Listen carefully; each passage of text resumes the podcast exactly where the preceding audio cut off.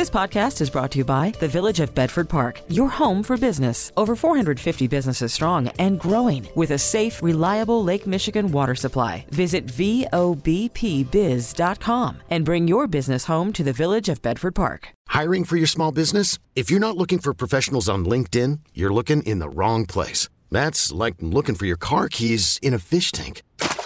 LinkedIn helps you hire professionals you can't find anywhere else, even those who aren't actively searching for a new job but might be open to the perfect role. In a given month, over 70% of LinkedIn users don't even visit other leading job sites. So start looking in the right place. With LinkedIn, you can hire professionals like a professional. Post your free job on linkedin.com slash recommend today. Topping the noon business hour today, the government jobs report is out for October. It's a pleasant surprise. Let's break it down with the help of Diane Swonk, chief economist, Grant Thornton, based in Chicago. Diane, thanks for joining us once again. Uh, it's interesting to see that uh, in higher paying jobs, uh, the labor recovery is essentially complete, but in the kind of lower wage sectors of the economy, there's about 5 million jobs to go until you get back to where we were at the start of 2020. Is that possible, or are there some jobs simply gone for good? That's a great question. It's one thing we're watching very closely right now. So even as employers are having a hard time matching workers, many people are in urban areas where the jobs aren't, and the jobs are in suburban and vacation resort areas, and it's harder for workers with these high prices at the pump to get to those areas. But there is also this issue of how many jobs actually come back. We hope with the good news we're hearing on treatments um, for COVID, along with vaccinations available for children 5 to 11 years old that will get to a place that we can more fully open the economy and regain many of those jobs. But we're also automating. Many of the jobs that we're seeing are being concentrated in the tech savvy retail behemoths like Amazon and Walmart. And those employers are also able to not only offset the crimp on their margins of higher wages, they've got the technology to do productivity gains, but also automate. And I think that's something that we have to keep in mind here that is that many of the jobs that were once there will be automated away. We've got a lot of no touch kind of transactions now that are eliminating some of the places where jobs once were. And that change in the labor market at the same time that we lost educational attainment attainment as education moved online is more friction in our ability to match workers with the skills they need for the jobs we demand. And how is the child care component impacting the jobs numbers? Uh, there's been a great deal of discussion this year that a lot of people, uh, uh, mothers especially, they want to go back to work, but they can't because no one's around to take care of the kids. Exactly, and not affordably. What we've seen is employment in the child care sector has continued to decline. So even though this was a great jobs report with upward revisions to the um, history and the private sector picking up the baton, we saw that um, in education sector we continue to lose jobs. Schools are trying to compete um, with these higher paid jobs elsewhere in a tsunami of retirements, and they're not able to staff up in many of the extracurricular programs that also provided child care for lower income households. This is really critical. We just don't have the way to get people back to work in the jobs they need so desperately to support their families and feed their children. And that something is a real hurdle. We also saw many mothers, although the female participation rate picked up a bit in the month of October, it had fallen in September, even as schools reopened, because many schools that reopened then closed again. And so this inconsistency of having to rely on schools for childcare and the kind of schedules that they have to sort of meet. It doesn't always fall into a school day on these jobs. This is all really important and a major hurdle to getting all hands on deck. We are short of workers. We need everyone out there possible who can work. And many people want to work, but they also have to take care of their kids. Thanks for joining us this afternoon, Diane Swonk, Chief Economist Grant Thornton, based in Chicago. The Chicago bar Replay Lincoln Park set to open up its latest pop-up edition today, inspired by the runaway Netflix hit Squid Game, the worldwide streaming sensation. Let's learn more from Mark Kwiatkowski, owner of Replay Lincoln Park, based in Chicago. Mark, thanks for joining us today. Uh, the first question before I alter my weekend plans, Mark, is uh, will I uh, emerge from this experience alive? Uh, chances are pretty good that you will survive. Okay, that's good. That's good. Um, what was you know? How long did it take for uh, for you guys to uh, set up a bar uh, experience uh, around Squid Game to not only just redecorate it, but also uh, create drinks and create games that adhered to this series? Well, this one we did pretty quickly. Uh, we we weren't planning on doing it honestly, but the the Squid Game phenomenon was just so enticing to us. So we started planning it about two weeks ago and uh, started building Sunday night after Halloween, and uh, we're launching tonight at 8 p.m. Squid Game, for those of you who uh, have not yet uh, watched this on Netflix, is about uh, people in South Korea. They're down on their luck, they're deep in debt. Uh, they're invited to uh, play these childhood games with deadly consequences, and the lone survivor emerges from the games with this massive multi million dollar jackpot. It's a multi billion won in South Korea, but it's about 40 or 45 million dollars uh, American. So it's a nice chunk of change if you do win Squid Game. Uh, what are some, without uh, uh giving away some some plot points in the show, because some of the uh, the names of the of the drinks uh, do contain some spoilers. But if you've gotten as far as episode one, what are some of the things that you will see inside the Squid Game experience? Well, so episode one obviously features the red light, green light game. So we have that creepy doll that uh, calls out the commands uh, represented beautifully in our pop up, and uh, and without the uh, deadly consequences, obviously. Well, I mean, you you do get shot, but you have to ask for it, right?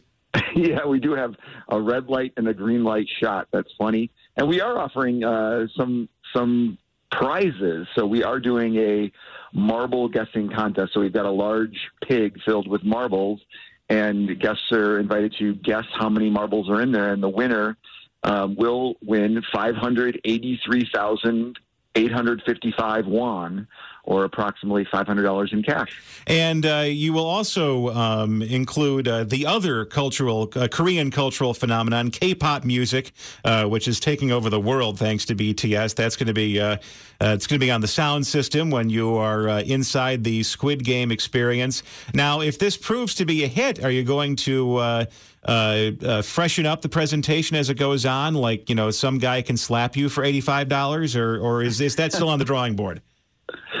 Well, we are going to be adding a bunch of events, including you know competition. So we uh, are going to do a marbles game, a Dalgona cookie cutting competition, maybe tug of war, and we'll see what else we can uh, uh, accommodate. But uh, yeah, we, we, we constantly come up with ideas and inspiration and add to the uh, pop up. So when people come back, they get something new and exciting. Well, Mark, we're out of time. So with great regret, I must say you have been eliminated. Mark Kwiatkowski, the owner of Replay in Lincoln Park, based in Chicago, they have the Squid Game experience. Loaning useful information each weekday.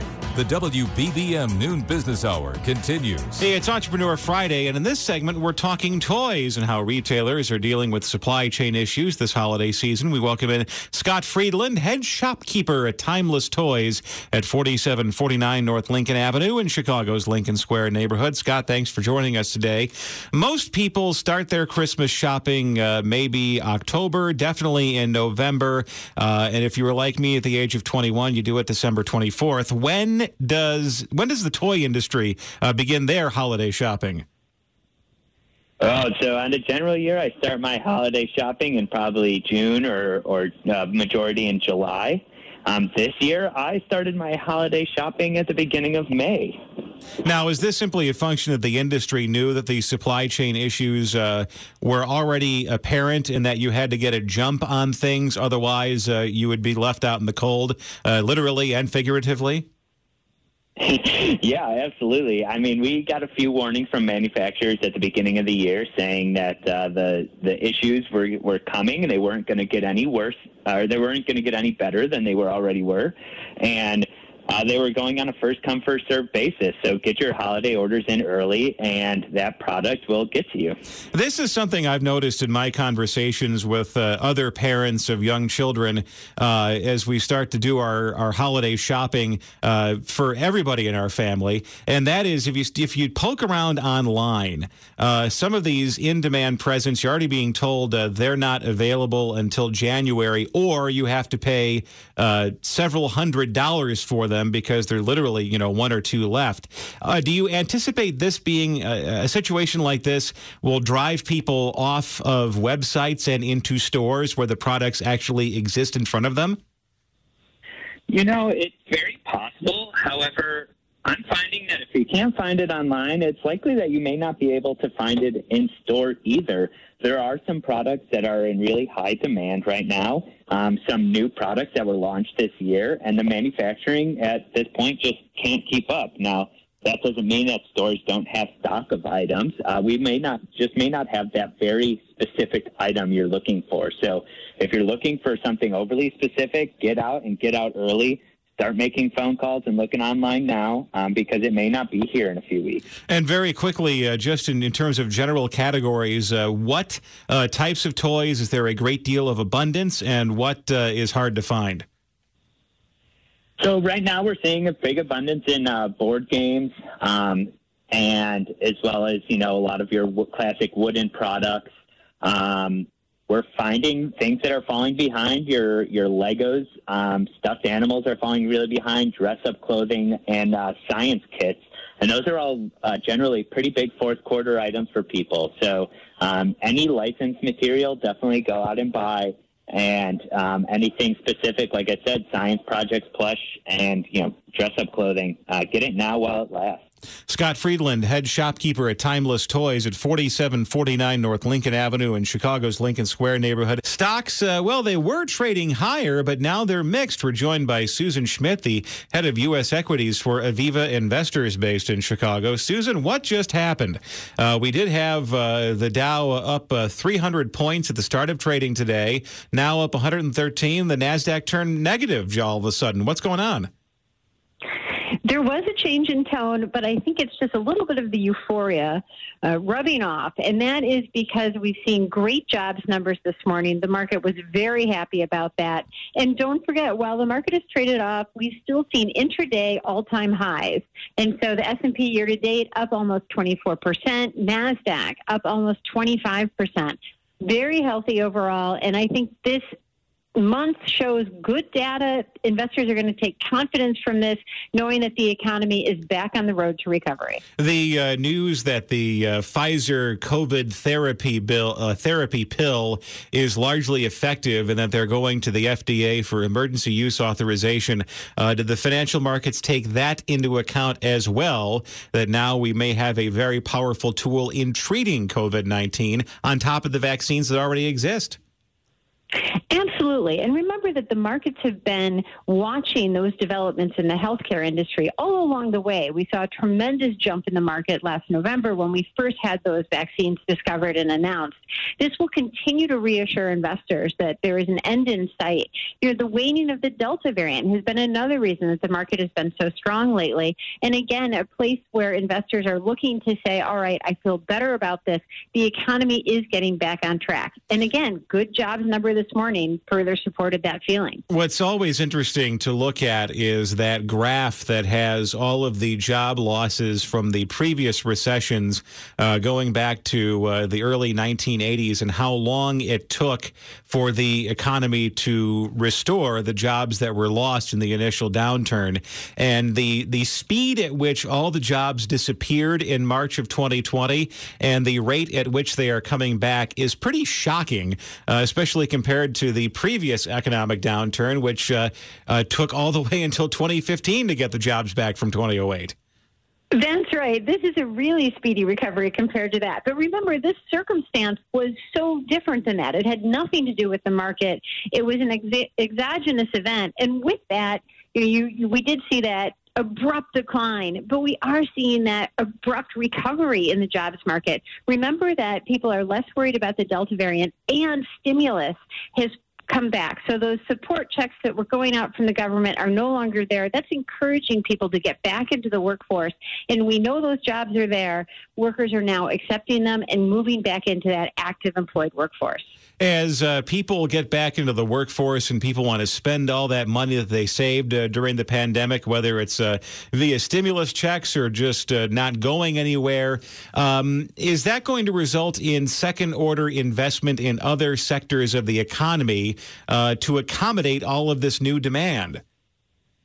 I think it will, and I think we've been seeing that as people anticipate a recovery. We've seen the cruise lines, the hotel stocks come off the bottom, and people recognize that now we've had a pull forward in goods. We could all buy goods while we were at home, and we got a lot of online shopping done. But now it's going to be about services. It's going to be about going back out to restaurants and going on vacation. All of those things are coming back into play, and the market is looking at those stocks and the companies involved in those industries and taking it very seriously, and those stocks have been on the rise. In the transportation sector, how um, you know we we all know about the supply chain issues, uh, trying to keep up with uh, people who want to spend money, and we know about the ships that are still uh, docked outside of the ports, and there's just not enough people to uh, get these things uh, back on land.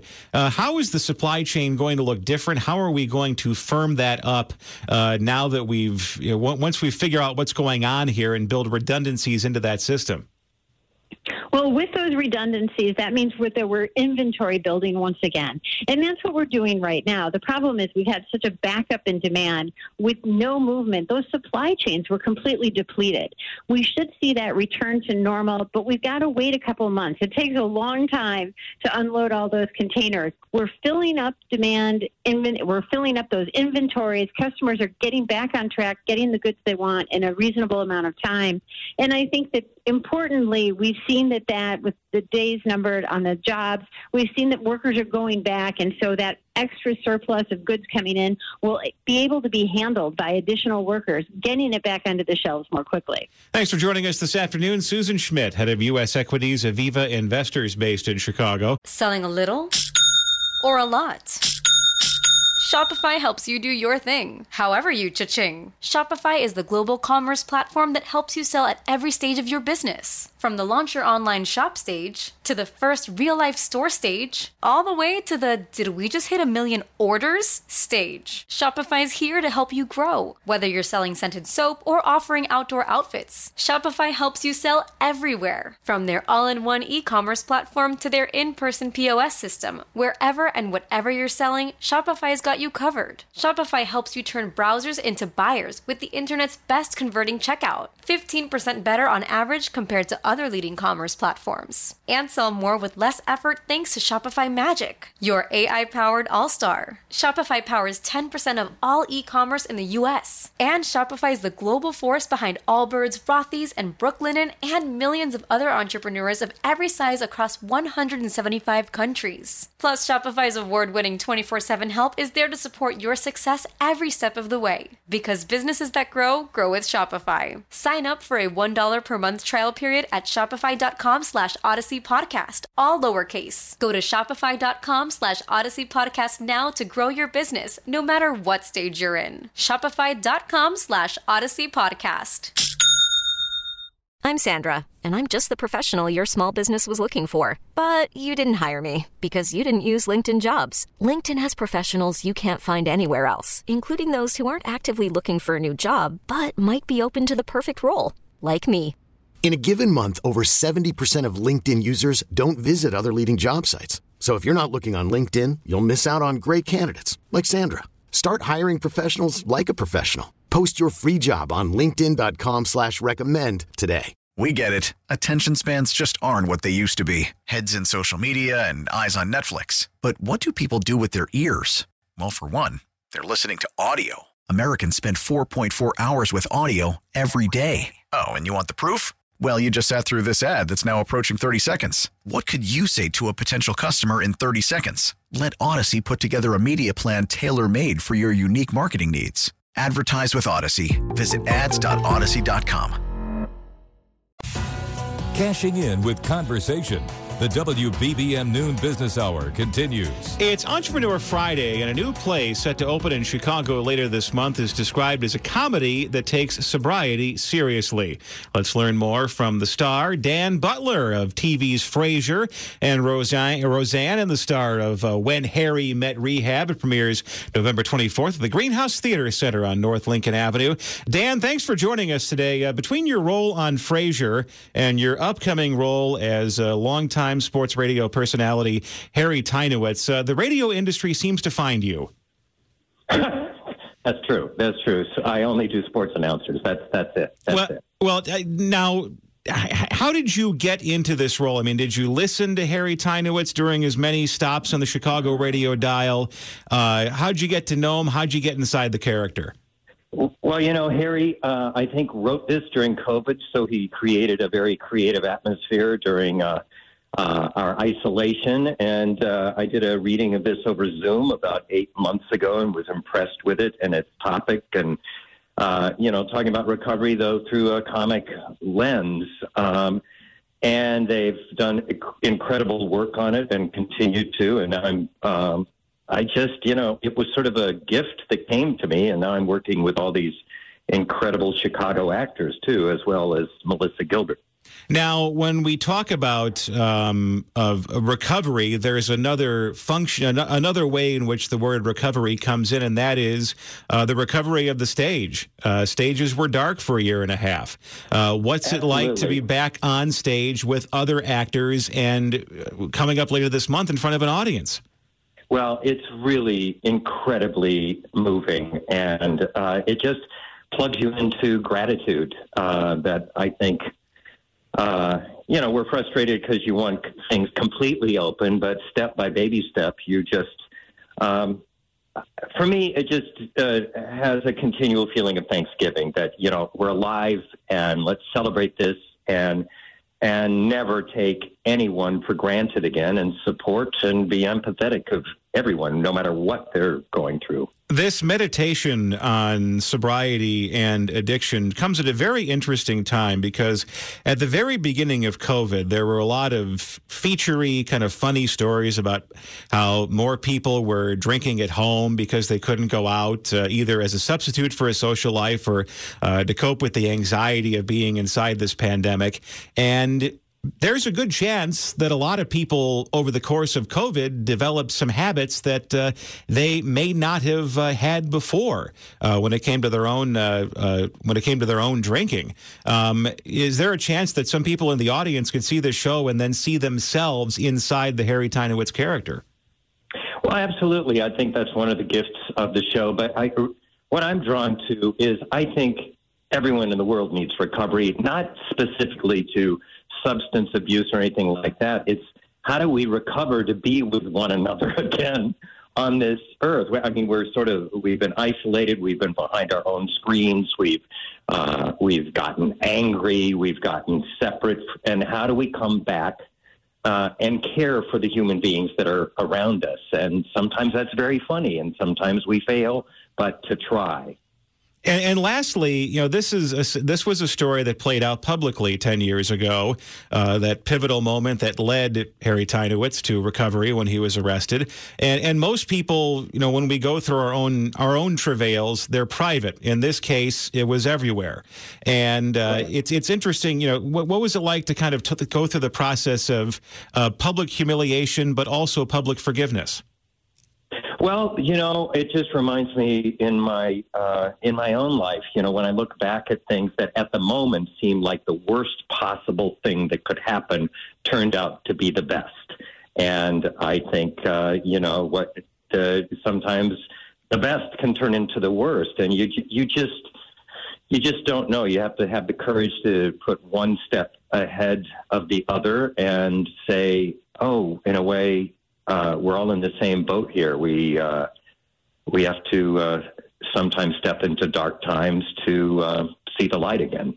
Dan Butler, he was the star of, or on, he, oh, you're the star. Today you're the star of TV's Frasier and Roseanne. Move over, Kelsey Grammer. It was the Dan Butler show and the star of the new play, When Harry Met Rehab, uh, opens November 24th at the Greenhouse Theater Center, uh, North Lincoln Avenue. Thanks for joining us today. Still to come, why aviation officials in Chicago have a close eye on what's happening in Denver. Compounding your interest with an economy of words. This is the WBBM Noon Business Hour. Several of the largest air carriers at O'Hare and Midway Airport are expanding their operations at Denver International Airport. Let's talk about what that mean for could mean for Chicago with Joe Schwieterman, professor of public service and director of the Chaddick Institute at DePaul University, based in Chicago. Joe, thanks for joining us today. Does this mean that uh, Chicago's status as a, a hub for uh, several major carriers is in danger? It means that Denver's uh, nipping at uh, our, our, bud, so to speak. That we have a feisty uh, airline uh, hub in, in, in, Denver International that's kind of uniquely positioned to compete with Chicago, and it's a big hub for both Southwest and United, and that, of course, uh, are two of our three biggest carriers here in Chicago. And uh, we're seeing a lot of dynamic growth out of Denver. Some of it may be coming out of Chicago's expense, but uh, it's clear Denver's got great momentum in the airline world right now. And if you are an airline geek and you know the history pretty well, uh, the United expansion in Denver is kind of uh, goes all the way back to Continental Airlines, which had a major hub at Stapleton International Airport a long time ago. Yeah, that a long time ago. I was actually at United for a couple of years working in the Denver hub pricing, and it was a big hub with three airlines: Frontier, United, and Continental and uh, uh, you know Frontier is back in a, in a reincarnated format with the Denver hub as well. So they again have three hubs at Denver if you add Southwest and, and uh, United to the mix. And I think what we're seeing here is there's population trends in Denver. There's growing shift toward leisure travel, of course, uh, in the pandemic, and that's really played to Denver's uh, uh strengths. And their population has grown about 19% in the metro area just in 10 years, where we're relatively flat. So we're seeing the airlines just you know incrementally pushing some things out toward the west, and also, of course, O'Hare's been uh, constrained on growth, you know, without terminals or runways, and that's uh, fortunately all getting fixed. What are some of the uh, growth markets in the West and Southwest? Are we talking about uh, uh, New Mexico, Arizona, Washington State, Portland, California? Where, wh- what markets are the airlines trying to chase? You know, California has been relatively flat with population kind of leveled off, and uh, but you look at Nevada, Arizona, and Denver, and uh, uh, Colorado. Those are really uh, tremendous uh, growth areas, uh, including with some high income relocation of people to those locations. Just you know, not coincidentally, Southwest has uh, some of its biggest hubs in Las Vegas, Phoenix, and Denver. So they're really geared toward that. And it was uh, notable and maybe a bit of a blow to our ego that now Denver is bigger for Southwest than it is at Midway, which was always its largest hub. And of course, Midway is really constrained on gates. So there's uh, a need to give Southwest a little more elbow room there. Thanks for joining us this afternoon. Joe Schwieterman, Director, uh, Professor of Public Services and Director of the Chaddick Institute at DePaul University, based in Chicago. We get it. Attention spans just aren't what they used to be heads in social media and eyes on Netflix. But what do people do with their ears? Well, for one, they're listening to audio. Americans spend 4.4 hours with audio every day. Oh, and you want the proof? Well, you just sat through this ad that's now approaching 30 seconds. What could you say to a potential customer in 30 seconds? Let Audacy put together a media plan tailor made for your unique marketing needs. Advertise with Audacy. Visit ads.audacy.com.